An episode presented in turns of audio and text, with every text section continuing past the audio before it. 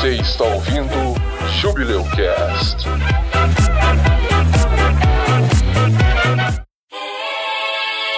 Hola, Boyusa va, hey, ¿cómo te estás? Que vengo, que vengo con sin con sa, hey, vacilando.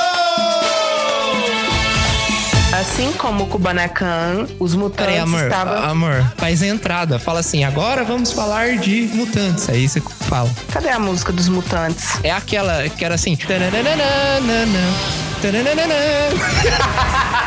Ciclope, Lance Negra. Não, mas essa não falava, não. Essa, essa é a do X-Men Evolution que você tá falando. Eles falavam sim, senhor. Não, mas essa abertura do era do desenho dos anos 80. Ah, é, é, é, é, verdade, verdade, verdade.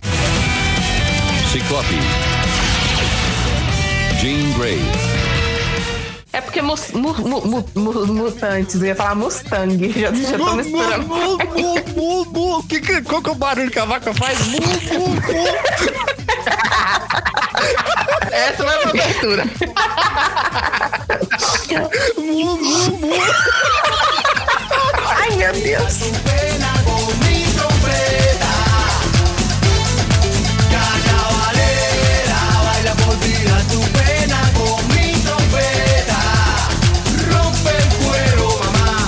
Mamá. Aqui é o Edson e a Wikipédia, meu senhor. Eu louvo a Wikipédia. Santa Wikipédia. E nada me faltará. 23, versículo 0. É, Corinthians 3 não é. Página do Google 1, resultado 2. Meu nome é Clarice. Lava uma mão, lava outra, lava uma mão e lava outra com muito sabão. boa, boa. Oi, meu nome é Josias e este vídeo foi patrocinado pela Wikipédia e pela minha internet. Se não fosse eles, eu não lembraria dessas novelas. Meu nome é Jaime e eu fui meio contra esse episódio, viu? O Jaime foi contra esse episódio até o último segundo, mas ele está gravando. Ele veio amarrado, talvez, amordaçado, possivelmente, por isso que ele não falou muito, mas ele Se veio. você pesquisar melhores momentos de Caminho do Coração, é muita coisa boa. É muita coisa boa. A sereia seduzindo o dinossauro é o melhor. Eu quero aqui que Alice ache uma fanfic que mostre o resultado do que rolou depois desse negócio aí. Danos psicológicos permanentes.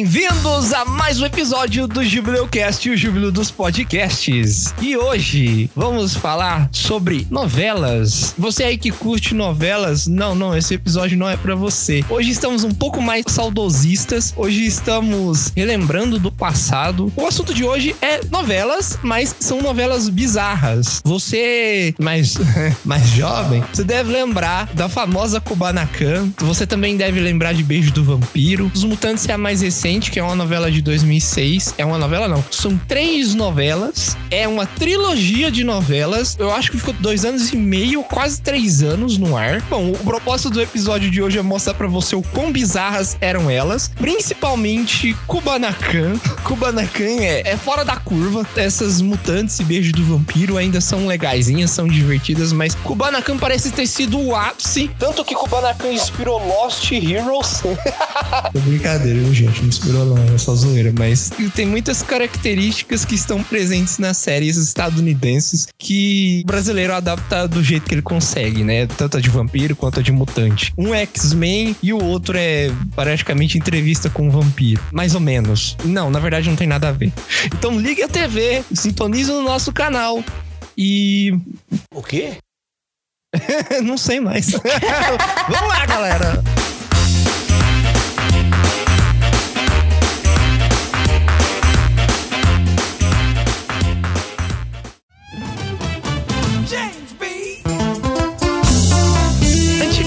Antigamente, o pessoal tinha esse hábito, né? Hoje não tanto. Estamos aqui em plena quarentena, em pleno 2020. Mesmo em quarentena, mesmo eu só ficando em casa, perdi o hábito de assistir TV quando eu tinha o quê? 10, 11 anos, porque eu não tinha computador. E, e aí quando eu peguei computador, eu parei. Eu acho que a última novela da Globo, que eu assistia mais novela da Globo, que eu assisti, eu acho que foi aquela do. que tinha o Lázaro Ramos de bigode loiro. Como é que chamava aquela série? Cobras e lagartos. Ele era o foguinho, né? Isso. Que eu achava super bizarro. O cara, então, ele descolore o bigode. Eu não lembro da Eu história. lembro que ele tinha descolorido o bigode, aí depois tem uma, uma parte na novela que ele fica famoso pelo não sei o que. É um negócio muito bizarro. Olha, tal do ator, viu? Quando se entrega o personagem, ninguém para. Então, nessa época já tava meio normal, né? Normal as histórias. Porque novela dos início dos anos 2000 pra anos 90 é um caos total. Tinha lá o aquela novela lá, como é que era o nome, Jaime? A do dos espíritos. A viagem. A viagem. Era sobre espiritismo. Mas é, não, mas essas de espírito aí é porque a Globo é meio espírita, não é a única, assim. Porque tem vários, acho que tem autores lá que são espíritas. E aí tem várias novelas espíritas, assim. Então, o, o cara que escreveu Kubanacan, eu acho que é bom a gente começar falando de Kubanacan, que é a mais bizarra, né? Não mesmo. Tenho medo dessas fanfic de Clarice. Gente, não precisa ser fanfic, não. Eu tava pesquisando aqui sobre a dos mutantes e, cara, tá par a par. Só digo isso, tá par a par. A dos mutantes é esquisita também, mas daqui a pouco a gente fala dela. Kubanacan é uma novela que foi transmitida entre maio de 2003 e janeiro de 2004. Tá lendo Wikipédia.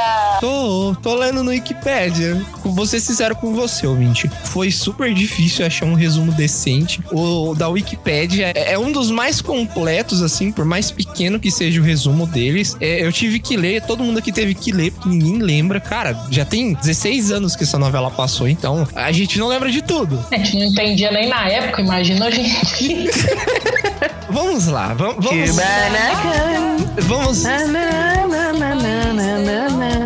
ah, é. Começava, começava com essa abertura, As pessoinhas dançando, as saias rodadas lá. Tava quase caminho das Índias, as danças. É, só que era um negócio mais roça-roça, né? Era um negócio mais íntimo ali, esfrega a bunda. Eita. Não é? A abertura era assim. A abertura era assim. Aí quem cantava era. O Ney Mato Grosso. Nem Mato Grosso. Quem cantava era o Nem Mato Grosso. E aí era toda uma performance. Era gente cantando. É, banana. Primeiro que não se passa no Brasil. A fruta, tá, gente? É a fruta. Tinha bananas, mas era bananas porque Kubanacan, eles dizem na novela que é República das Bananas. É tipo uma recriação de Cuba, né? Eles não falam que é Cuba, mas é uma ilha caribenha, então muito provavelmente é Cuba, e ela se passa nos anos 50. A cenografia de Kubanacan foi inspirada na arquitetura cinquentista de Cuba. Fonte Wikipédia. É Cuba. Tem Cuba no nome, só que é Cuba com K. É uma ilha, tem um ditador. É, é nos anos 50, com a arquitetura de Cuba, é Cuba. É, Só que não, não fala Cuba. tem Nacan porque é nome fantasia, né? É nome de empresa. Assim, o nome Kubanacan da novela com K realmente é um nome fantasia. Agora eu pesquisei aqui Kubanacan com C no Google e apareceu um lugar em Cuba. Opa, Só tipo, mostra lá um- uma demarcação, mas eu não sei o que é. Se tipo é um bairro, se é um distrito, ou se é simplesmente o nome do lugar. é o set de gravação. Deve ser. Isso eu lembro mesmo, isso não foi do resumo não, mas eu lembro que ela começou séria. O primeiro episódio, isso já é de resumo, o primeiro episódio já mostra um golpe de estado acontecendo e aí o Humberto Martins, é o personagem do Humberto Martins, o Carlos Pantaleão Camacho, ele assume como novo presidente, na verdade como ditador, porque foi um golpe militar, e aí corta pra uma vila de pescador. Nessa vila de pescador tem um cara que ele cai pelado lá. Já dito o tom do resto da história. Mas ele cai pelado sem memória. E esse negócio de cair sem memória é aquela técnica de você colocar um cara num mundo totalmente louco, que, que perdeu a memória, então não sabe nada, então as pessoas têm que explicar pra ele tudo que tá acontecendo naquele lugar. Então o telespectador fica sabendo sobre as coisas porque as pessoas têm que explicar pra ele o que, que tá acontecendo. Inclusive, a identidade Borne foi baseada em Kubanacan. Não, não foi não. É o contrário. Ele é um agente secreto, que a gente não sabe ainda, né? Mas ele é agente secreto que perdeu a memória. Então tem a ver mesmo. Foi, ele foi inspirado. É um homem viril e pelado tentando descobrir a sua vida. Ah, meu Deus do céu. Mas é porque eles começam a chamar ele de pescador parrudo, né? E ficam chamando ele a novela inteira de pescador parrudo. Não, era o Vladimir Brista que chamava ele assim. Ah, é? Até hoje, o Marcos Pasquim é o pescador parrudo. Todo mundo conhece, eu acho que ele assim, acho que até hoje. Porque, tipo assim, meio que se você for ver depois as novelas que ele fez, é meio que o mesmo personagem. É, inclusive teve uma novela agora que ele fez lá que o pessoal foi congelado e depois, tipo, acordou 100 anos depois e ele era um pescador parrudo. Olha aí, o cara tá reciclando a porra do personagem, né? Ele só não andava sem menu porque já tá, deve, deve tá velho, cair nas pelancas. Infelizmente, não é o último que a gente vai ver sendo reciclado aqui nessas novelas que a gente vai falar. Mas, falando em reciclado, o Marcos Pasquim, né, que é o cara que fazia o pescador parrudo, que ele foi nomeado Esteban pelos pescadores, ele interpretou, bom, eu acho que são outros quatro personagens além do dele. Ele interpretou três. Ele interpretou o Esteban, que na verdade é o Leon, interpretou o Adriano e ele interpretou o Esteban original. Fonte Wikipédia. Isso, fonte Wikipédia. Nossa. O nome desse episódio vai ser Novelas e Wikipédia. E aí, o Esteban, que na verdade era o Leon, ele desenvolve uma personalidade dupla chamada Dark Esteban. Que fanfic é essa, caralho? Kubanacan é uma fanfic. É, é bizarro desse jeito. São três pessoas diferentes. E ainda tem personalidade dupla. Então tem mais personagem. E, e ainda tem o, o irmão, o irmão gêmeo. Esse irmão gêmeo pra mim é surpresa. Vamos chegar lá. Ele cai na ilha, os pescadores acham ele, e aí a galera, nossa, quem que é esse cara, né? E aí ele luta com os caras lá, ele tem umas habilidades, detalhe que ele chega com um ferimento de tiro. Lá na ilha ele encontra com o Henrico. Henrique, Henrico, Henrico. Esse cara, ele é marido da Marisol. A Danielle Vinitz. Guardem esse nome. Ele luta com o Esteban e ele perde. E ele fica muito bolado porque ele perdeu. E ele sai da ilha. Ele vai embora. Porque eu não sei, mas ele, fa- ele faz isso. Ele fica muito triste. Não, eu sou fraco, não sei o quê. É porque ele era corno também. É, porque o Esteban e a Marisol já rolavam a química ali e o Esteban se casa com a Marisol. Nisso, se passam sete anos. O Esteban tem um filho com a Marisol, ela já tinha uma filha. E aí o, o Esteban, ele fica sozinho porque a esposa dele, a Marisol, Trai ele de novo. já traiu um e agora trai o Esteban porque ela foge com o presidente, né? O Carlos Pantaleão Camacho, porque ele seduz essa mulher e ela vê uma oportunidade de ser alguém na vida, ser alguém importante, e deixa o Esteban com o filho dele e leva a filha dela. Distribuição de Gaia. A torta e a direita. Até aí normal. Novela comum, traição, tá de boa ainda. Vamos lá. Caçando o cara que tem mais dinheiro. Só que aí o que que acontece? O Esteban, ele acha que a mulher dele morreu. É a mulher e o filho e a filha dele morreu, que quem matou foi o presidente. E ele tem uma vez uma visão Ele tem uma visão. do futuro, mostra Kubanacan sendo destruída por uma bomba nuclear. Aí o cara já começa a prever o futuro, velho. Aí ele com raiva, ele chega lá até o presidente lá, e ele tem uma discussão com o presidente e aí ele desenvolve uma nova personalidade, o Dark Esteban. O nome é esse, gente, é Dark Esteban. Aí, ó. The Legend of Zelda fazendo cópia de novela brasileira. Dark Link. Não, é Sailor Moon, velho. Tem a Dark Lady. Esse negócio de personagem que é dark um do outro, isso é muito coisa de anime, de jogo. É muita, né? muita coisa de. Estou sem ideia para o nome e a forma desse personagem. Como é que ele vai ser? Bota Dark na frente e tá de boa. Não, mas esse autor aí tá de parabéns, hein? Ele tá de parabéns, porque nem é o pior, cara. Até agora tá interessante, ó. Eu caiu um cara sem memória na ilha, ficou lá, a gente não sabe o que que é. O presidente lá, o ditador roubou a mulher dele e ele teve uma visão de que a ilha vai ser destruída por uma bomba nuclear. Interessante. E- mas é, a novela é, é assim? É sério assim até o final? Como é que é? Não. Cara, não, mas não é tão interessante isso, não. Isso já tá meio fora da curva pras novelas Mas, da é, mas Globo. é, é interessante. Esse- o cara luta muito bem. Ele é meio Borne mesmo. Tipo assim, ah, o Borne é aquele negócio que ele tava sem memória, mas ele sabia lutar, ele era foda. Ele não sabia quem que ele era. É igual o Esteban. O Esteban apareceu lá um pescador normal, mas forte pra caralho e batia em todo mundo. É, ele tinha as habilidades com o bastão. Hum, e tinha mesmo.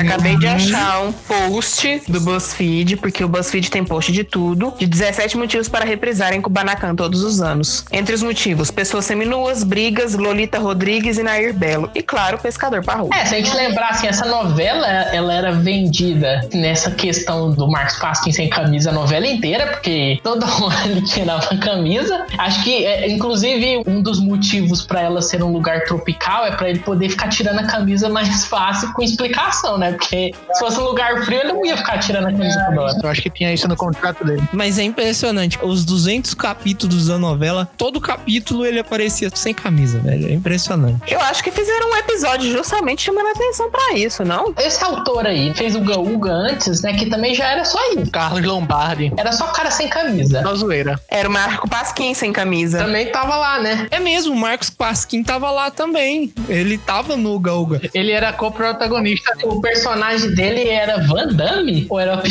Quê? Tô vendo aqui na Wikipédia. O personagem dele era Casemiro Baldock Van Damme? Tá entre parênteses. Não sei não, cara. Deixa eu ver aqui. Humberto Martins, Marcos Pasquim, Casemiro Baldock é o apelido dele. Ele chamava Van Damme. Tú bien lo sabes, capullito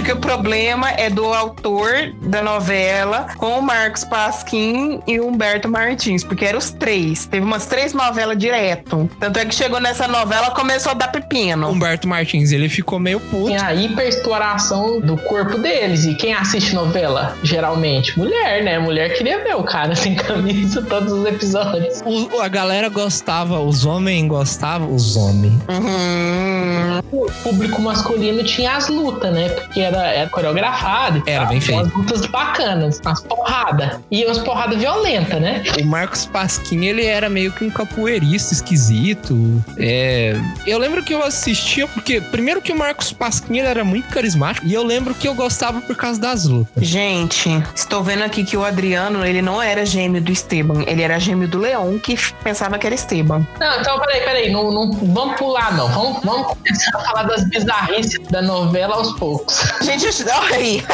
a gente já tá bugando de quem que Adriano é gêmeo. É, va- vamos lá, vamos lá. Ele é gêmeo de alguém, mas de quem? Vocês lembram que o Esteban, ele tinha achado que a esposa dele tinha morrido e a filha dele também. Só que só deixaram ele. E ele ficou sem saber. Morreu. Morreu minha esposa e minha filha morreu. Eram ele e o filho dele, né? Só que aí elas foram morar. Morar não, né? Elas foram ficar perto desse presidente lá, desse ditador. O Carlos Pantaleão Camacho. Ele seduziu ela e ela foi trabalhar num cassino de lá. O Esteban, de algum jeito que eu não me lembro, ele sabe que o presidente, o ditador, tem alguma relação com esse sumiço. E ele vai até a capital de Kubanacan, que Kubanacan é um país. Ele se encontra com a Lola. A Lola é a nova esposa do Henrico. Sabe o Henrico que eu falei pra vocês lembrarem desse nome? Pois é. O Henrico, ele deixou de ser pescador, ele era marido da Marisol e foi pra capital pra ser gigolô. E lá ele se casou com a Lola. Corra, Lola, corra. Lá o Esteban, o Esteban se apaixona pela Lola e ela larga o Henrico Mas o Henrico tava traindo a Lola com a irmã da Lola. com a Rubi. A Rubi, ela era mecânica, velho. O Esteban, ele se envolve com a Lola, só que o Henrico estava traindo. Nossa, mas é uma putaria, né? Banacan. É culpa da cama, velho. É culpa todo mundo. Ai, que delícia. Não, eu vou cortar isso.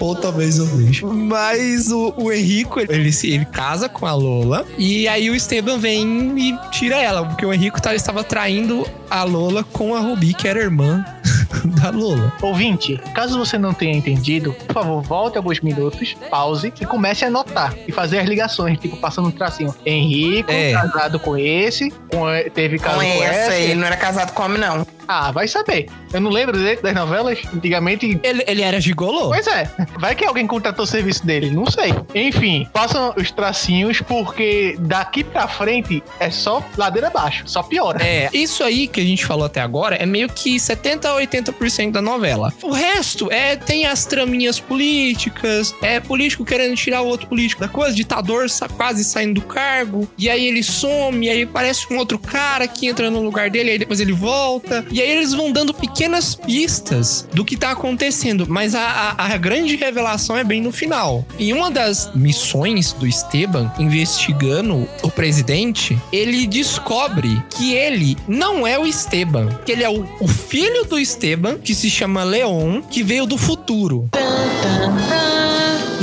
E aí, o verdadeiro Esteban, ele é outro cara que fica andando aí pelo- pelos. É um vagabundo. Não, não, não. Ele é um agente secreto, na real. Ele literalmente é um agente secreto que está tentando impedir a construção de uma arma nuclear pelo. Carlos Pantaleão Camacho. E o Esteban, que era o Leon, na verdade, ele viu aquela visão da bomba explodindo porque era o futuro dele. Ele era um cara do futuro, então ele viu acontecer de verdade e ele voltou pro passado pra impedir que a bomba explodisse, não é isso? E no meio É. dessa pegação de todas as mulheres da novela, ele pegou a mãe dele em algum lugar. É, então, é, dá, dá, assim. É, Meu Deus. É porque lá no final dizem, atribuem algumas coisas que de início a gente pensou que era o o Leon mesmo e não o Esteban. Eles atribuem ao pai do, do Leon, né? Que é o Esteban real. A única diferença entre o resto dos Estebans, Adrianos e Dark Estebans é que eles têm um bigode, sabe? Um bigodinho de vagabundo. É, ele não é um bigode assim que você fala, nossa, que diferente, né? É um personagem completamente. Não, cara, o cabelo é o mesmo. Até ele anda sem camisa, velho. Eu tô dizendo, Marcos Pasquim tinha lá no contrato. Você vai representar quatro a cinco personagens, todos eles sem camisa. Eu acho que era falta de dinheiro mesmo. O orçamento da novela tava apertado. Não, falta de dinheiro dele pra poder ele ter aceitado isso daí. Pra depois ele ter ganhado numa graninha. Por fazer três, quatro personagens na mesma novela. Mas eu acho que o, o cara entra nessa aí, ele não sabe do que, que ele tá entrando. Ele entrou assim e falou assim: Ó, você é um agente secreto que perdeu a memória num país de Cuba. Ele falou: opa, legal, né? Vou entrar aqui na novela, vai ser massa. Eu acho que os atores devem ter pelo menos um, um briefing assim dos personagens antes de entrar, já. Porque se fosse assim, é cada ator fazendo roubada. Eles explicam ainda por que que existe o, o Dark Esteban.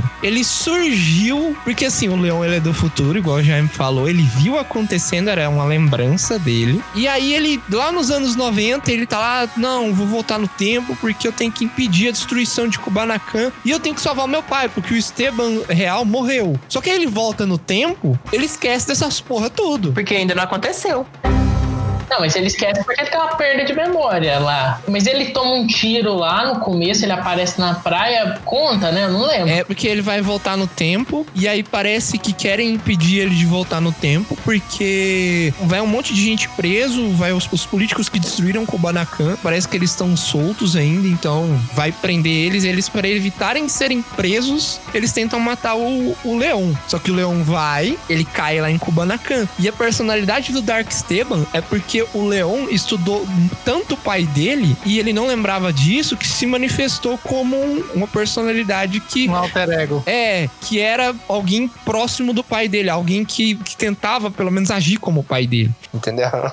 A novela termina, eles estão no avião, né? Porque isso é mostrado umas semanas antes, quando revelam que o Leon viu tudo. Porque o pai do Leon, o verdadeiro Esteban, morre nesse avião. E aí ele chega lá nesse avião e tenta salvar o pai dele e impedir a bomba de cair em Kubanacan. Só que o que, que acontece? Ele atrapalha o pai dele, o pai dele joga ele do avião, ele cai em Kubanacan, o avião explode com a bomba nuclear e aí ele vive feliz pra sempre com a Lola. O que acontece com a Marisol? Se fudeu. Toma trouxa. Cara, mas ela traiu duas vezes. Ela traz esse três, pelo menos tem direito de pedir música no Fantástico. Ah, outra, outra coisa. Essa que interpretava a Lola, eu acho que era a Adriana Esteves, não era? Sim. Ela ela fez duas personagens também. Ela fez uma irmã gêmea dela lá, que também surgiu no meio da novela. Que? Ou essa é a novela dos gêmeos, dos sósias. Agora eu fui relembrada pelo BuzzFeed que o Camacho, que era o ditador, ele tinha medo de ser morto em público, então ele colocava um sósia dele pra aparecer de vez em quando no lugar dele, que era chamado de Capacho. Não era Adriana Esteves, não, cara. Lógico que não. É porque você deve estar confundindo com a Lolita Rodrigues. Quem? Uma atriz velhinha lá que teve um- uma participação na novela. Aí ela chamava Lolita. Não, cara. Lola é outra personagem. É o, o Esteban. O Esteban Barra Leon passa. faz coisas com ela. Tá vendo que nem a gente entende essa novela? Eu, eu não entendo nada. Eu não entendia na época. Essa novela era uma novela que se você perdesse um capítulo, você não entendia nada do que, que tava acontecendo. Então, mas tinha uma mulher que tinha uma gêmea. Ah, foda-se. Nossa, minha cabeça tá totalmente bagunçada com isso. Nós vamos comerciais e voltamos depois que resetarmos o sistema operacional de Edson. Fique agora com os nossos patrocinadores. Daqui a pouco a gente volta.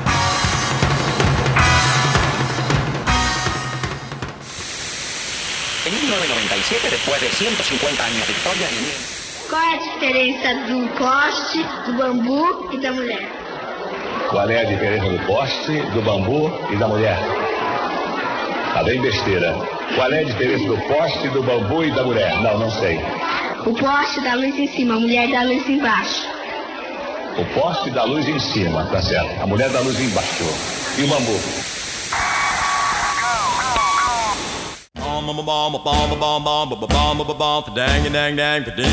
Ding, ding, ding, ding, ding, ding. Blue Moon. Vixe, Clarice. Esse, esse, esse dig dig dig dig dig Dig, dig, dum. Dig, dig, dum. Dig, dig, dum. Não, esse dig dig aí não tem não, isso não é capoeira não, não tinha brindal É, na abertura.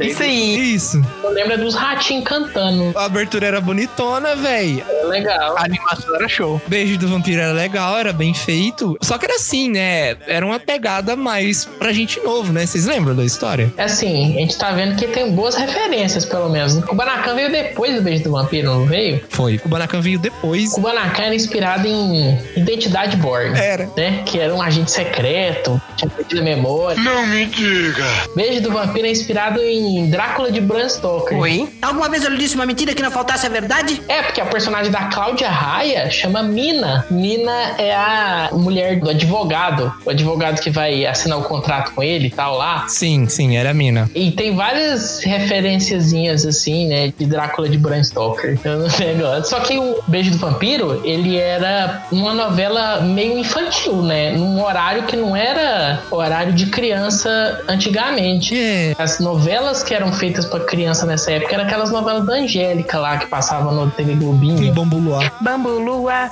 basta sonhar.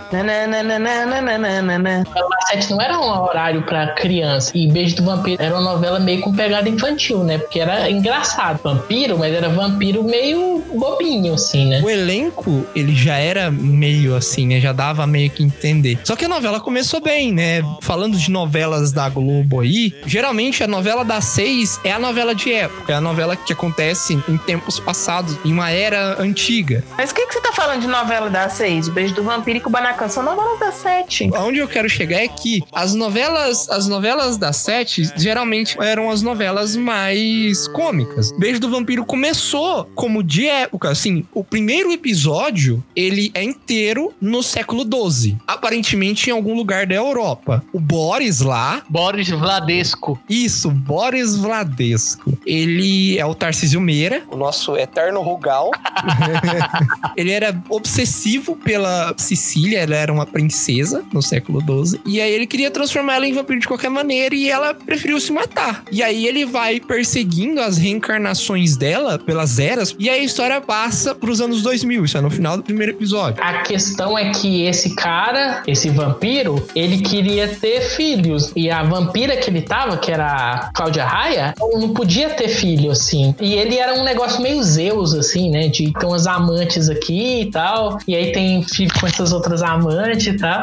E aí ele teve que esconder. A grande plot da novela é que ele teve um filho com outra mulher. E aí ele teve que esconder o filho pra mina não matar. Um negócio meio mitologia grega, né? Da era lá, que era ciumenta, e do Zeus, que era pegador. Mas foi sacanagem. Ele teve o caso escondido. E aí ele teve um menino que era meio vampiro. Foi escondido, não, gente. Era uma coisa que, tipo, vampiros só podem se reproduzir a cada 500 anos, alguma coisa assim. E aí a mina não podia ter filho, que ela deixou ele ter filho com outra mulher. Só que falou que tinha que sumir com a criança, porque senão ela ia matar. Tava tendo uma maldição que os vampiros estavam acabando. Tinha isso também na novela. O fato é que a Cláudia Raia lá, a mina, que se ela encontrasse com esse filho dele ia matar. E aí ele teve que esconder o menino, e aí ele trocou o menino por um outro menino humano, colocou o filho dele no lugar lá, pra outra família criar ele sem ela saber. Só que aí depois ele passa um tempo e ele vai atrás do menino, que o menino ia começar a ter os poderes dele quando ele passasse pra puberdade, né? Então tem aquele negócio também da transformação da adolescência. no- É, e a questão também da maldição. Eles estavam com uma maldição também que ia extinguir todos os vampiros. Aí o Boris lembrou do Pirraia e que ele ia ser a salvação da raça vampira. Mas o, o que acontece é o seguinte: a sacanagem começa quando ele tem esse filho com essa amante. E aí ele pega a criança, ele já encontra com a, a Cecília que reencarnou, que ela chama Lívia. Essa Lívia, ela acabou de ter um filho. Aí ele vai lá na maternidade e troca. Os dois colocam o filho dele no lugar desse filho dela. E aí o moleque vira um menino de rua. Não fala como que esse moleque vira um menino de rua. Se ele deixou no orfanato, o que que foi? Esse filho da Lívia, o real filho. E aí esse, esse filho dele, a Lívia cria como se fosse dela, sem saber. Fica esquisito, porque no decorrer da novela, ele não gosta de ficar na luz do sol, ele tem aversão à água benta, ele não gosta de ir em igreja. Aí o pai dele encontra com ele, né, e fala: Olha, você é um meio vampiro, e aos 13 anos você vai virar vampiro e você vai ter que viver comigo. Só que, por que que o, o Boris queria ter filho? Por que que ele queria um filho? Porque se ele não tivesse um filho, um sucessor, ele não poderia ser um vampiro de alta classe, né? Ter um posto importante na sociedade dos vampiros. Pra ele ter esse posto e pro filho dele suceder ele, ele tem que amar o pai como se fosse um pai mesmo. O moleque nunca ouviu falar desse cara e do nada ele aparece, oh, você é um vampiro. O primeiro passo para pro seu filho te amar é você ser ausente. É. Trocar ele por outro menino na maternidade. Eu não sei se é quando a novela começa ou no meio. A Lívia descobre que o menino ele é um meio vampiro e encontra o filho dela, que é virou um menino de rua. E aí, enquanto o moleque está se reintegrando na família, o Zeca, filho do Boris, ele vai descobrindo os poderes dele. Só que ele é uma pessoa do bem. Ele não quer fazer mal a ninguém. Aí no meio dessa novela, Aí começa a ficar estranho, tem sempre aquele ponto que começa a ficar esquisito. ele se junta a um caçador de vampiros e a reencarnação de um padre, de um frei, que é chamado Arcanjo Ezequiel. Eu acho que ninguém lembra disso. O Ezequiel é um cara barbudo do olho azul, né? Eu acho que é. Eles ficam tentando prevenir os vampiros, porque quando o Boris vem atrás do filho dele pra perseguir a Liv e tornar ela uma vampira pra ser esposa dele, ela não quer. E aí ele sai atrás um monte de vampiro que começa a matar gente pela cidade. Detalhe, ele já é casado e mesmo assim tá querendo outra esposa. A esposa dele, eu acho que não sabe que ele tá procurando essa reencarnação de sua mulher, não, sabe? Não sei. Eu acho que sabe. E a Cláudia Raia tem um filho também. Tem gêmeos. Só que o filho dela conversa dentro da barriga. É uma menina, é, que conversa dentro da barriga, é mais bizarro. Eles fazem a voz da menina e a menina nasce, tipo, a menina da- de Crepúsculo, velho. É a mesma história. Olha, olha Crepúsculo copiando Beijo do Vampiro na cara dura. Foi, foi inspirado, foi inspirado. Não, mas a Hollywood é assim, né? Tá sempre copiando as produções brasileiras. Os trabalhos da, da Globo. Mas eu lembro que tinha essa menina que falava na barriga da Cláudia Raia lá, aí já nascia grande, não era criança. Crepúsculo. Ela crescia rápido, assim, ela, tipo Crepúsculo. Ah, ela já saiu da barriga. Oi, mamãe, tchau. Aí voltava grande. Sumiu. Ela, sei lá o que, que aconteceu. Tipo, mas foi um trem muito bizarro. Porque essa novela começa a ficar muito doida. porque parece que era pra ela acabar antes. Então ela começa a ficar muito louca no final. Tremendo. É, mas o negócio é que eu acho que começou a fazer muito sucesso, sabe? Porque era uma novela relativamente simples, não era um, um Kubanacan. Não, mas a audiência dessa novela não é super boa, não. Ela é mais ou menos, assim. Acho que a audiência média de Kubanacan era melhor do que a de Beijo do Vampiro. Não, doido, eu tinha o CD, mano. Meu Deus! Melhor argumento. É novela pra criança que passava sete horas. O pessoal não assistia muito, não. É porque a gente gostava. Criança dos anos 90, né? Porque Kubanacan, Beijo do Vampiro, não tem nada de criança. Não, tinha. Era um, o beijo do vampiro era mais de criança. Kubanacan, não, gente. Não. Tinha umas partes com a Cláudia Raia lá, que ela escravizava o personagem do Alexandre Borges. 50 tons de cinza? Nesse naipe. Nossa, é um trem muito bizarro. Ah, eu não lembro disso, não. Eu acho que eu apaguei. Acontecia essas coisas, porque essas coisas acontecem em novela brasileira desde sempre. Mas, tipo assim, não era mostrado, assim, não era explícito. Igual o Kubanacan, por exemplo. Kubanacan É. tinha violência, tinha sexo, tinha umas paradas muito mais loucas. Tipo a Xuxa cantando as músicas lá de, de, de pegar o pau, e Não, não, pau, sei lá o não. quê. Esse episódio aqui. Family friendly, family friendly. Cara, a gente começou falando de Kubanacan, não tem nada de family friendly aqui. Durante a história, um dos, dos vampiros, o vampiro supremo, ele aparece lá. Porque ele tem alguma rixa com o Boris. E aí ele quer impedir que o Boris se mantenha um vampiro de alto nível, relevante na sociedade vampírica. E aí ele tenta frustrar os planos do Boris, que é tipo fazer o filho dele gostar dele, é conquistar a Lívia. Fica um tempão assim, junto com o caçador de vampiro, o filho dele. E aí tem um- umas tretas, porque o Boris mata o, o marido da Lívia, mata dois maridos, eu acho. E, aí, aí acontece a batalha final, que o Boris, ele se sacrifica pra salvar o filho dele e pede perdão pra Lívia. Essa batalha, ela acontece contra o Vampiro Supremo, que é o tal do Nosferatu. O Nosferatu? É. Que é o Neila Torraca. Que ele tá reprisando um papel. Assim, é reprise e não é. Porque tinha uma novela, essa aqui, se você não tá ouvindo. Aí você é surdo. É, se você não tá ouvindo, não escute. Se você não lembra, eu acho que ninguém aqui lembra também, não. Só o Jaime, eu acho. Vamp? É. Eu não lembro nada, cara. Eu não lembro nem das novelas que tá passando nesse tempo.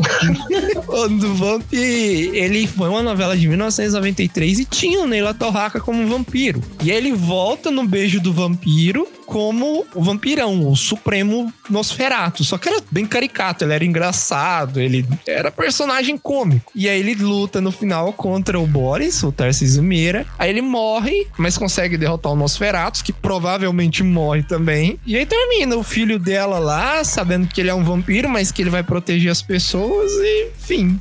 E aí, quando no final, quando ele, o Boris morre, todo mundo que era, tinha sido transformado por ele volta a ser humano. É muito esquisito, porque isso, pra você que joga RPG e ouve a gente, né? Você que conhece Vampiro a Máscara. Eu não sei se Drácula de Bram Stoker tem isso, tem esse negócio de sociedade vampírica. Mas o Mundo das Trevas, que é uma ambientação de RPG, ela tem esse negócio de sociedade vampírica, hierarquia entre os vampiros. Eu achei muito da hora deles adaptarem dessa forma. Eu não sei se foi inspirado, mas parece, sabe? É, ter sido um pouco. No Drácula, ele tá procurando as noivas dele. Ele fica obcecado por umas mulheres também e tal, mas não tem muito disso, não. De, ah, os vampiros velhos, um conselho, alguma parada assim, vampiro supremo. Não tem essas coisas, não. É só pelo drama. Tô vendo aqui que na novela, eu tinha esquecido tinha um criminoso chamado Godzilla.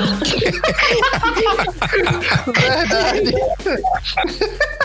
É, mas era legal. No final da novela teve uma batalha final contra o Nela Torraca lá, que era o Nosferatu. Aí apareceu os vampiros lá, tudo de armadura, com armadura medieval, no meio da cidade. E aí eles tinham as armas, aí eles teve uma batalha épica, tocando aquelas músicas, sabe aquelas músicas que tinha lá no CD que você tinha? Do beijo do vampiro? Tinha, tinha. Era meio um negócio de igreja, sabe? Góticas. É, é. É, era, eu acho que só tinha essa de música, tipo, eletrônica, meio darkness. Tá aí, você vai estar escutando ela A agora aí. gente vai colocar na, na descrição a batalha final aí contra o Nosferatu.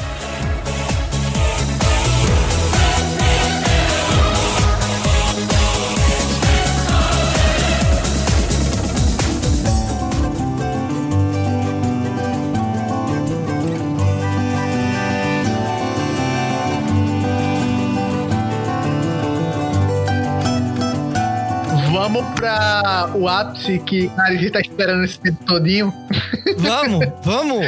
vamos pros mutantes. Vamos e vamos começar com um ponto muito importante. É, é, é esse, essa, essa novela aí. Oi. É, é, é esse, essa. É, é, é esse, essa. Essa novela aí, eu não assisti essa novela do Mutante, porque. Nossa senhora. Cara, mas essa novela dos mutantes é muito bizarra. Ela é um liquidificador e ela é tipo o Kubanacan que tava reciclando personagens, porque eles pegaram o personagem do Beijo do Vampiro e ressuscitaram em Os Mutantes. O vampirão lá do Gabriel Braga Nunes no Beijo dos Vampiros, que é no plural, porque não era só um, ele voltou como vampiro em Os Mutantes. Ah! Pegadinha no balão. Que viagem é essa, pirra? Mas espera aí. Como que é a história, amor? Conta aí. São mutantes. Ah, vá! Mesmo? Mesmo? Mutantes é uma trilogia, vamos começar com isso. É, a primeira novela não chama Mutantes, chama Caminhos do Coração, né? Aí passa pra Mutantes, Caminhos do Coração. Essa é a segunda, não é a primeira, é uma diferença. Aham, aham. E aí a terceira é Mutantes, Promessas de Amor. Toda a história começa com uma menina que foi abandonada no circo, que ela não sabia que era abandonada no circo, e ela descobre que ela foi abandonada no circo no dia que acharam que ela tinha matado o pai verdadeiro dela, que era o pai verdadeiro dela, mas não sabia que era o pai verdadeiro dela.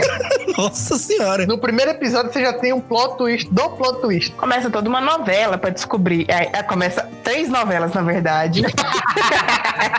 que ela tem que se provar que é inocente. E os caras ricos lá, na verdade, o pai dela, né? Que não é, eu não sabia que era o pai dela. Ele era dono de uma empresa que fazia experimentos com pessoas que dava poderes mutantes pra elas, né? E ele queria acabar com esse projeto. E aí ele foi morto, teoricamente, no começo da novela. É o Progênese, que é o, o nome do negócio lá. Esse Mutantes, até agora a gente falou só de novela da Globo, né? Até agora a gente só falou de Beijo do Vampiro e Kubanacan, que eram novelas da Globo, que inclusive uma sucedeu a outra. Infelizmente, a gente não achou uma novela do SBT pra gente falar assim, nossa, que bizarro. Porque o SBT só coloca novela mexicana. A novela mexicana era meio bizarra também. Mas não era do SBT. É, da Televisa, mas o SBT fez um acordo com a Televisa, lembra? Tinha um vários que eles receberam um monte de coisa da Televisa. Caralho, acabei de descobrir um erro aqui na Wikipédia. Erro de quê? É porque a personagem principal de Mutantes, ela é a Bianca Castanho, que ela estava em O Beijo do Vampiro também. Então, Os Mutantes é feito com todo o cast de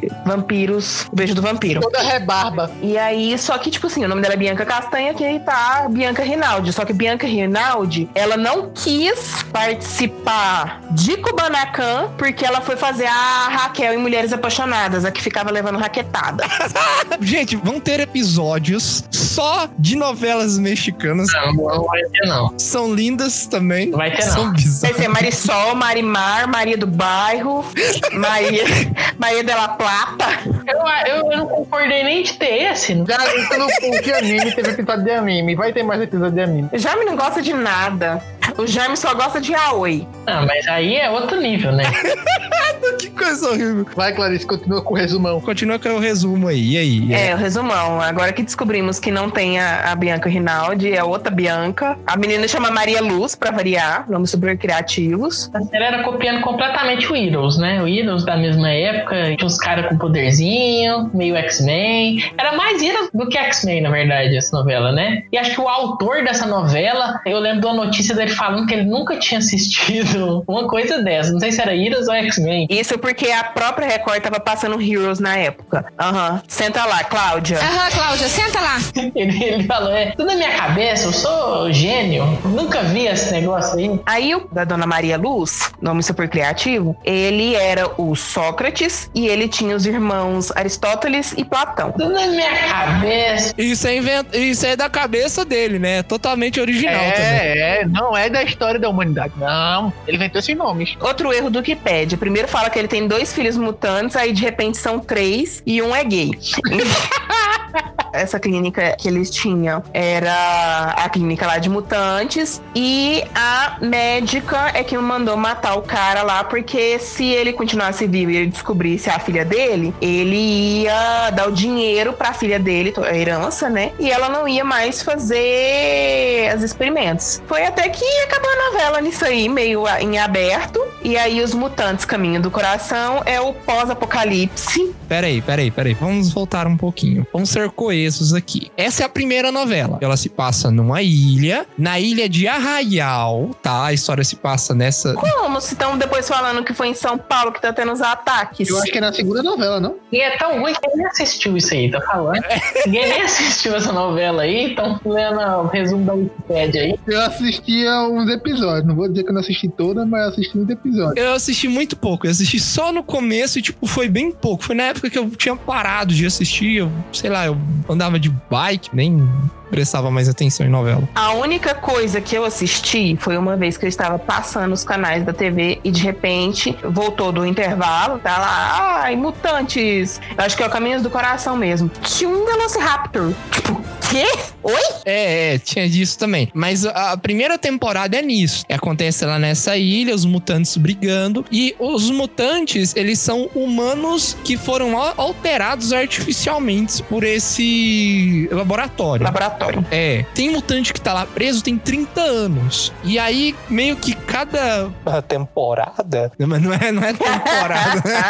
não é temporada. É. Cada, cada capítulo. Cada capítulo não. Cada novela. É, cada novela, ela meio que conta uma etapa das coisas. A segunda temporada já é fora, já não é mais dentro dessa ilha. Tem algumas partes que acontecem fora da ilha na primeira novela, mas na segunda já começa a ser no mundo, no resto do mundo, no país, no Brasil. Os mutantes andando pela cidade. Só que aí começa a virar coisa escrachada de super-herói. Porque aí Sério que não tinha começado ainda com Velociraptor e eu, caralho, quase não. e- esses Velociraptor, eles começam só aparecer na segunda temporada. Não, pelo que eu achei aqui, foi na primeira mesmo. Vixe.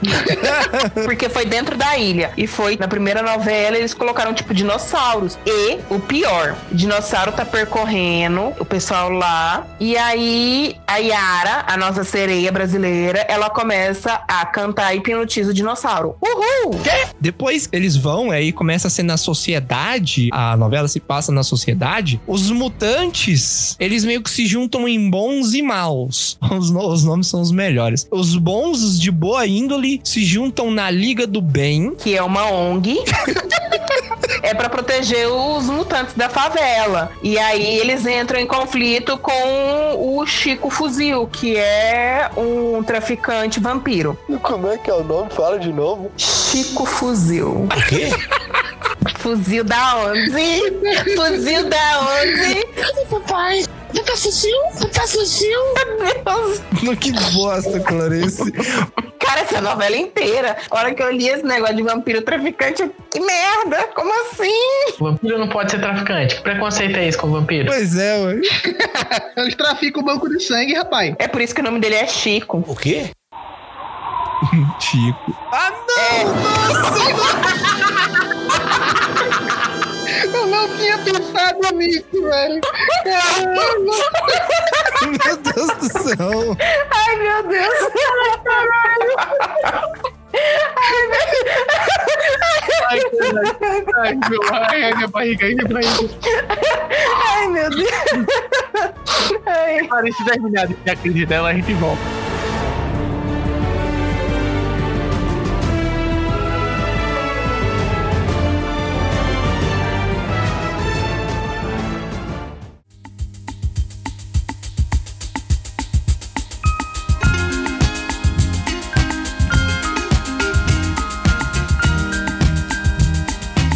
Nessa segunda temporada que eles começam a fazer um paralelo mais forte, né? Com Heroes, com X-Men. Um dos bons, ele, ele começa a ter visão. Igual o Esteban. Eu acho que é uma moça que ela começa a ter essas visões. E aí, a terceira temporada, a terceira novela, ela mostra eles tentando é, lutar contra esses vilões pra impedir que eles assumam o controle da sociedade, né? A terceira temporada, então, é Boku no Hero. Praticamente. Resumindo. E é tão ruim quanto. Ah, se Eu acho que essa terceira temporada despiroca totalmente. Eu sei que termina com os mutantes tentando coexistir com os humanos que restam ali, né? Porque os próprios humanos começam a desenvolver mutação sozinhos, sem precisar passar por laboratório nenhum. Isso já foi na segunda temporada. Sim, sim. Só que o, o resto deles, né? Porque tem alguns que não desenvolvem. E aí eles tentam conviver em paz, mas é, é- é gente com asa, é gente dinossauro. Aí tem, tipo. Todo esse episódio é assim, meio. Porra, sei lá, velho.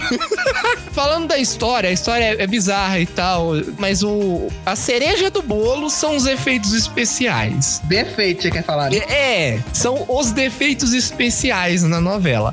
Se você for olhar por um lado, pros caras é meio complicado, porque eles têm pouco tempo pra fazer os efeitos especiais, sabe? E aí tem que coreografar a luta, como que eles vão lá, vão fazer, ah, sei lá, faz e você tem o poder de mexer as coisas com a mente. Aí cenas é tipo a menina parada de frente à câmera, fazendo tipo uma expressão de que tá fazendo um esforço ali E quando vê o negocinho tá mexendo bem pouquinho. é, e aí do nada aparece dinossauro, e aí o dinossauro vira gente. São efeitos que são mal feitos, mas eu não acho que. Primeiro que é, é meio complicado. Na época 2006, 2007, não, não era tão desenvolvido assim os efeitos. E segundo, porque era pouco tempo, mas só deixava a novela mais bizarra. A televisão é difícil. Pra novela, o negócio que grava assim pra fazer rapidinho, não tem muito tempo, não. Rapidinho e exibido de segunda a sábado. É. E aquele negócio, pra comparar os efeitos, você que não acompanhou a novela direito, imagina aqueles filmes de Bollywood. É, seriam filmes de Bollywood piorados, né? Porque tem alguns de Bollywood que são bons ainda. Seriam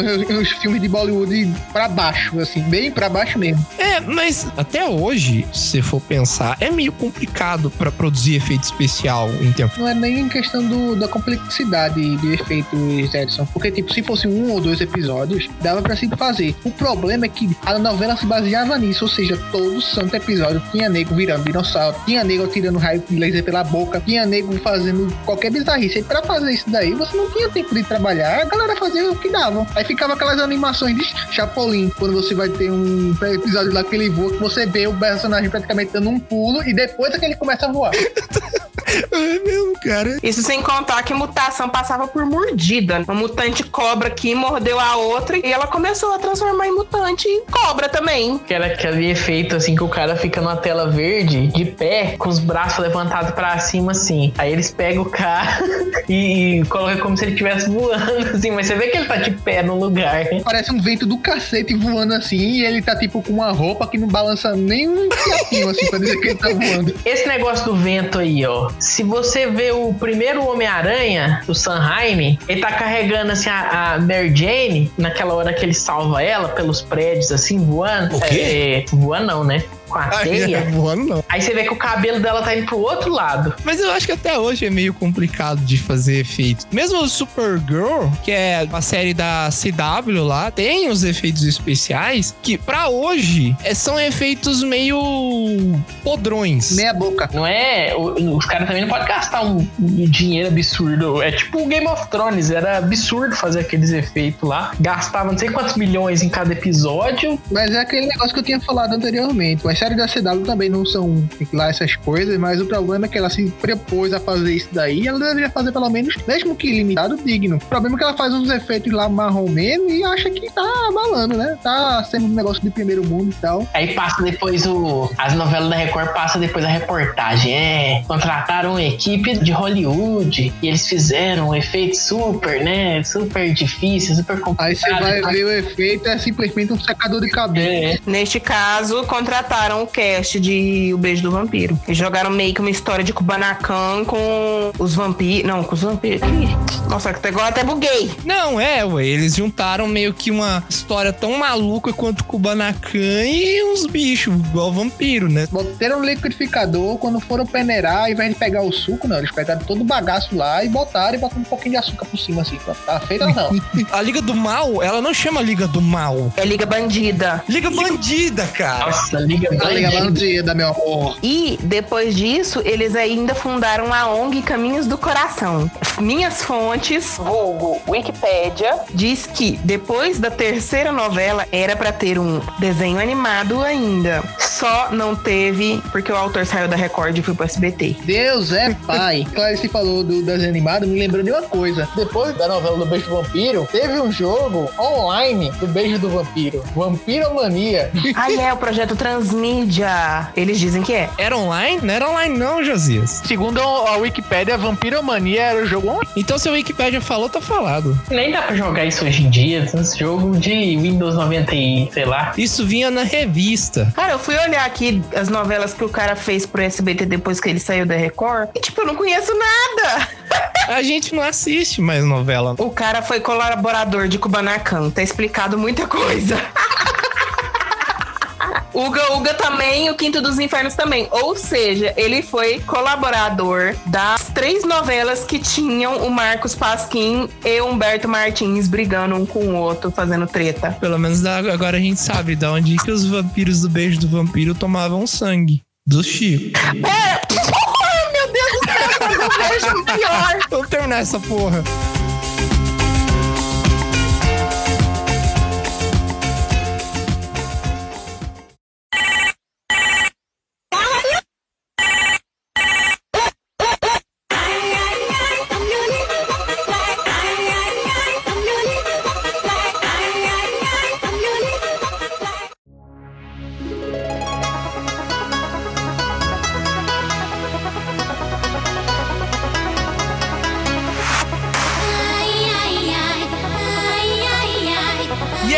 Pessoal.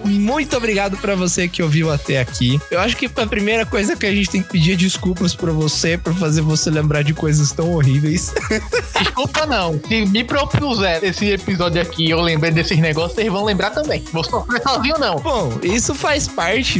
Você aí que nasceu no começo da década de 90 e assistiu a novela como a gente, você deve lembrar também. E eu acho que pra encerrar essa discussão de novela, essa nostalgia, esse saudosismo às avessas aí, Ah, mas é, vocês estão fazendo esse episódio, vocês gostam da novela, vocês estão deixando a gente com vontade de ver aqui pra gente assistir de novo. Não, não. A gente tá fazendo esse episódio justamente pra lembrar você do quão ruim era pra você não ter que assistir de novo, tá? Caso você queira assistir, reprisar, vá pela sua conta e risco. Depois não venha mandar conta do psicólogo e psiquiatra pra gente, tá bom? Não nos responsabilizamos por nenhum dano psicológico permanente em você, ou até físico. Se você não gostou, se você acha que foi uma bosta, muito obrigado por você ter ouvido até aqui também.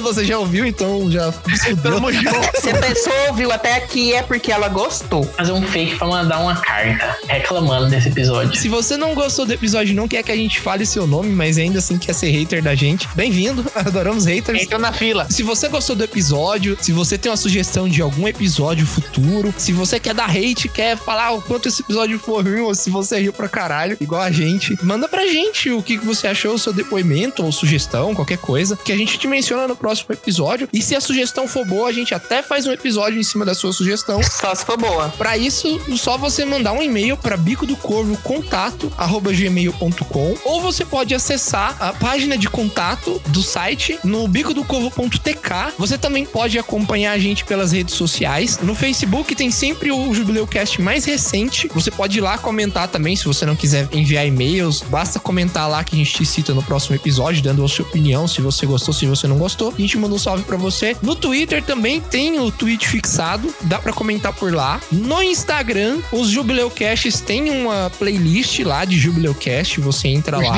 Destaques do Instagram lá estão todos atualizados com todos os, os Jubileu Cast que foram publicados. Todas as redes sociais, Facebook, Twitter e Instagram, são Corvo do Bico. Nos segue lá que todo dia tem notícia, todo dia tem postagem sobre jogo, filme, sobre essas bizarrices, igual foi esse episódio. Tem como você fazer o download do episódio tanto no site quanto na postagem do Facebook. A gente está disponível no Spotify, se você quiser ouvir a gente por lá, no Google Podcast, no iTunes, na Amazon Alexa nossa, que tem os podcasts lá também. E mais um monte de agregador, Deezer, Castbox. Na sua torradeira, no seu liquidificador também. Tudo que tiver Wi-Fi que você conseguir colocar uma música pra tocar, a gente vai estar lá. Inclusive, quando você der play, você vai escutar assim a gente falando: Achou que eu tava brincando? Quando estiver no chuveiro, eu vou estar lá. Achou que eu tava brincando? Essa daí a galera tem que pegar, viu? E é isso, pessoal. Espero sinceramente do fundo do meu coração que vocês tenham gostado. Uma chupadinha não dói. Ouça o Jubileu Cast sobre Vampiro a Máscara. Um abraço, pessoal. Tchau. Até um dia.